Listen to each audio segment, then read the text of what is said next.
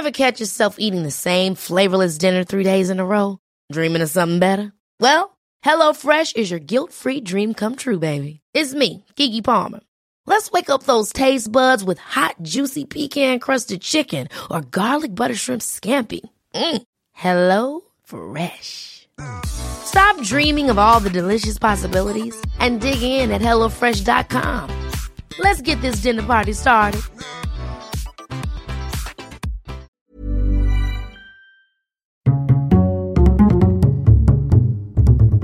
Culture G. Cultivez votre curiosité. Bonjour à tous. C'est l'été et parce que moi aussi je prends quelques vacances, je vous propose cette semaine de cultiver votre curiosité grâce à un autre podcast du studio Biloba intitulé Le cinéma tué. Il est animé par Loïc Landreau et il propose de découvrir les pires ratés du cinéma, l'envers du décor des films comme Les Visiteurs la Révolution, Space Jam Nouvelle Ère ou encore Astérix aux Jeux Olympiques. Dans ce podcast, il y a aussi parfois des hors-séries pour en savoir plus sur les outils et les techniques de l'industrie du cinéma. Et pour vous en donner un aperçu, je vous propose d'écouter la réponse à cette question. Qu'est-ce que la nuit américaine? Si cet épisode vous plaît, n'hésitez pas à aller écouter Le Cinéma Tué, il est disponible sur toutes les applications d'écoute. Le lien est à retrouver dans la description de cet épisode. Bonne écoute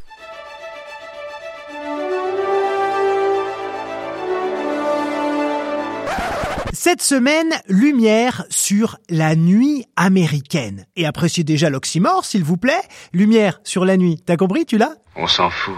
La nuit américaine, c'est une technique qui permet, écoutez bien, de tourner en pleine journée des scènes qui, dans le scénario, dans l'histoire, se passent la nuit et surtout de donner au spectateur l'illusion visuelle que la séquence se déroule bien la nuit alors qu'elle a été réalisée euh, de jour. Ah bon? Voilà, toi, t'es assis dans ta salle de cinoche. Tu regardes une scène qui se passe la nuit. Il est minuit, une heure du matin dans le scénario, dans le déroulement de l'histoire. Eh ben, en fait, cette scène, elle a été tournée à 14 heures en plein soleil. Alors, comment on fait concrètement? Eh ben déjà, il faut savoir un truc très important. Il faut absolument tourner un jour sans aucun nuage. Il faut un ciel parfaitement dégagé. Pourquoi? D'abord, pour que le soleil fasse office de lune et qu'il éclaire suffisamment toute la scène. Ensuite, pour éviter le passage de nuages qui peuvent faire des ombres reloues sur le décor et les personnages. Et enfin, pour éviter la couleur blanche des dix nuages qui va être très difficile à atténuer sur l'image pour donner l'effet nuit qu'on recherche. C'est logique. Ah, c'est logique, c'est logique, mais fallait-il quand même le préciser? Non, parce que c'est pas toujours facile, figurez-vous. Imaginez, vous êtes au mois de novembre à Roubaix ou, euh, ou au mois de mars à Marseille sous un Mistral carabiné avec des énormes nuages qui vous passent au-dessus de la tête. Ben c'est un peu compliqué. Et il y a même des gens dont c'est l'une des fonctions de checker la météo heure par heure pour s'assurer que la nuit américaine soit faisable. C'est pour dire.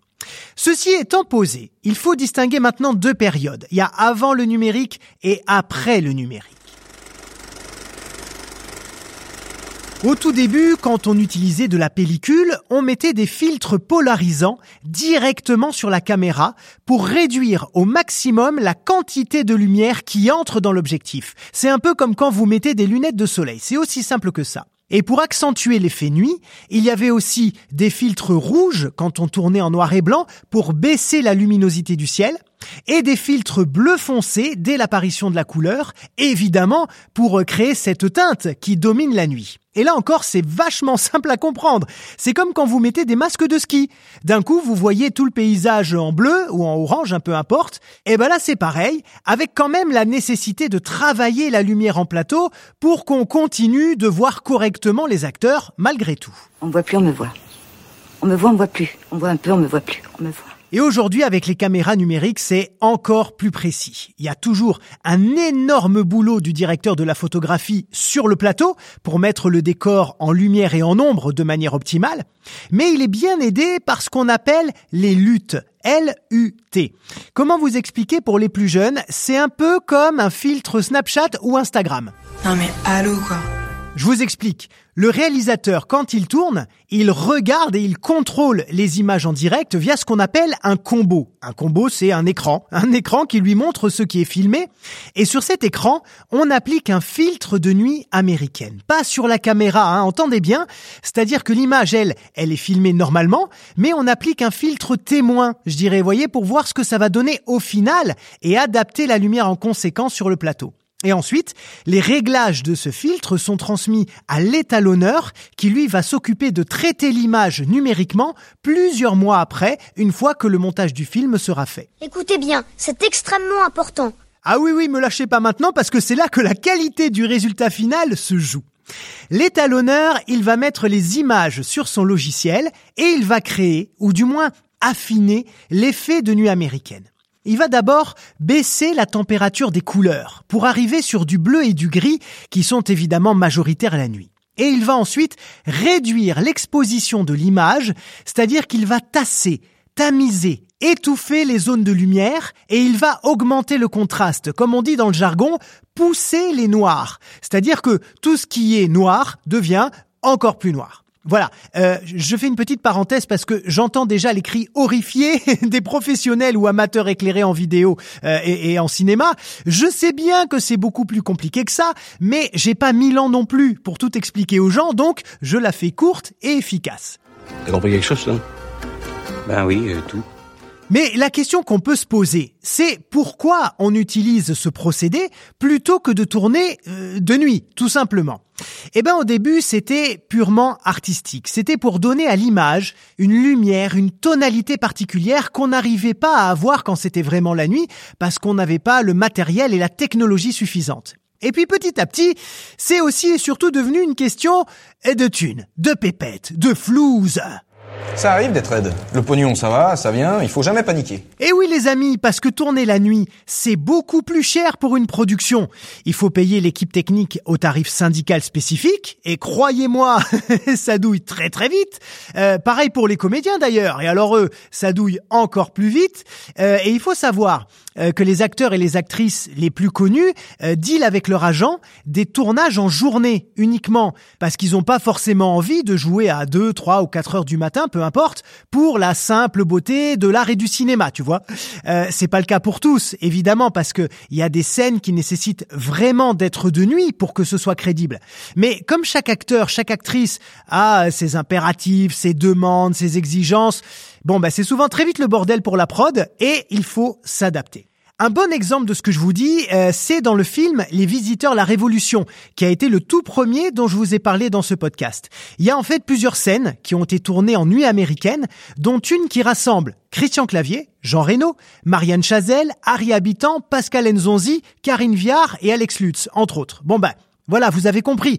Quand on a autant de stars sur son plateau, on peut pas leur demander de venir tourner entre 23h euh, et 4h du matin, tu vois. Pour les avoir tous en même temps, ben, tu tournes à des horaires de journée et tu te débrouilles avec cette fameuse technique de nuit américaine. On dirait Dame Ginette, messieurs. Dame Ginette Qu'est-ce qu'ils me veulent plus toi La couille Laissez-nous tranquille, c'est déjà pas facile. Tu t'appelles la couille Côté euh, purement technique aussi, c'est contraignant parce que la nuit, il faut éclairer le décor pour que tous les personnages et toutes les zones importantes sur l'image en termes de narration soient correctement exposés. Donc ça demande énormément de matériel lumière et surtout une mise en place encore plus longue et encore plus fine. Et puis il y a aussi parfois la question de la gêne auprès du voisinage. Imagine tu dois tourner un film en costume, de nuit dans une vieille rue à Paris, parce qu'il y a que cet endroit-là qui correspond à ce qui se passe dans le scénario. Bon, euh, ben il y a le va-et-vient des camions de matériel, euh, les allées et venues des techniciens, il y a de la figuration qui attend, il y a des calèches qui passent, des coups de feu, pourquoi pas, des cris, j'en sais rien. Bon ben, je sais pas moi, mais Peut-être que les riverains qui dorment tranquillement et qui ont rien demandé à personne vont pas être ravis ravis. Donc la nuit américaine, ça peut aussi être une façon de contourner les contraintes liées aux nuisances sonores sur certains décors en agglomération ou dans des petits villages. Voilà, euh, j'aurais encore mille et une choses à vous dire sur la nuit américaine, mais je crois quand même qu'on a appris l'essentiel. Donc, c'est la fin de ce nouvel hors-série du cinéma tué, et je voudrais en profiter pour remercier infiniment deux personnes qui m'ont beaucoup aidé à densifier cet épisode, à le rendre encore plus précis et pertinent. C'est le réalisateur et producteur Emmanuel Frissero, Qui est un, un ami d'enfance et avec qui j'écris des scénarios depuis euh, une vingtaine d'années maintenant. Et puis le directeur de la photographie, Olivier Landry, qui est aussi un ami avec qui j'ai beaucoup travaillé. Voilà, parce que dans ce podcast, eh bien, je ne me contente pas, chers amis, de recopier Wikipédia. Eh ben non, il y a de la recherche, il y a des interviews et tout, pour vous donner le meilleur podcast possible.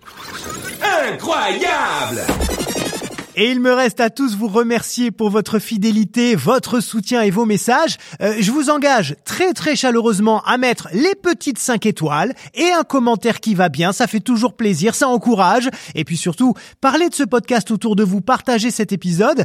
Je vous souhaite une très très belle semaine et surtout n'oubliez pas, vive le Cinoche Ciao tout le monde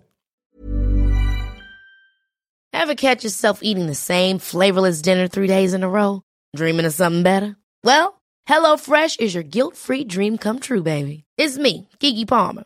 Let's wake up those taste buds with hot, juicy pecan-crusted chicken or garlic butter shrimp scampi. Mm. Hello Fresh. Stop dreaming of all the delicious possibilities and dig in at HelloFresh.com. Let's get this dinner party started.